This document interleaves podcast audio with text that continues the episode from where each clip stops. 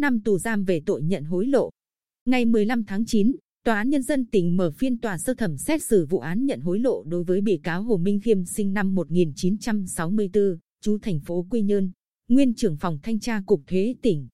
Sau một ngày xét xử công khai, trên cơ sở chứng cứ, tài liệu và tranh tụng tại phiên tòa, hội đồng xét xử đã tuyên phạt bị cáo Hồ Minh Khiêm bản án 8 năm tù giam. Theo nội dung cáo trạng, ông Hồ Minh Khiêm đã lợi dụng chức vụ quyền hạn để gợi ý doanh nghiệp nếu chịu chi tiền thì sẽ bỏ qua vi phạm chỉ xử lý các lỗi nhẹ. Bức xúc về hành vi này, chủ doanh nghiệp đã làm đơn tố cáo đến các cơ quan bảo vệ pháp luật. Chiều ngày 1 tháng 10 năm 2017, Cảnh sát Kinh tế Công an tỉnh đã bắt quả tang ông Khiêm đang có hành vi nhận tiền của doanh nghiệp, đựng trong một bọc ni lông tại quán cà phê gần trụ sở nơi ông làm việc. Tại phiên tòa, bị cáo Khiêm phủ nhận nội dung bản cáo trạng, cho rằng mình bị ngan.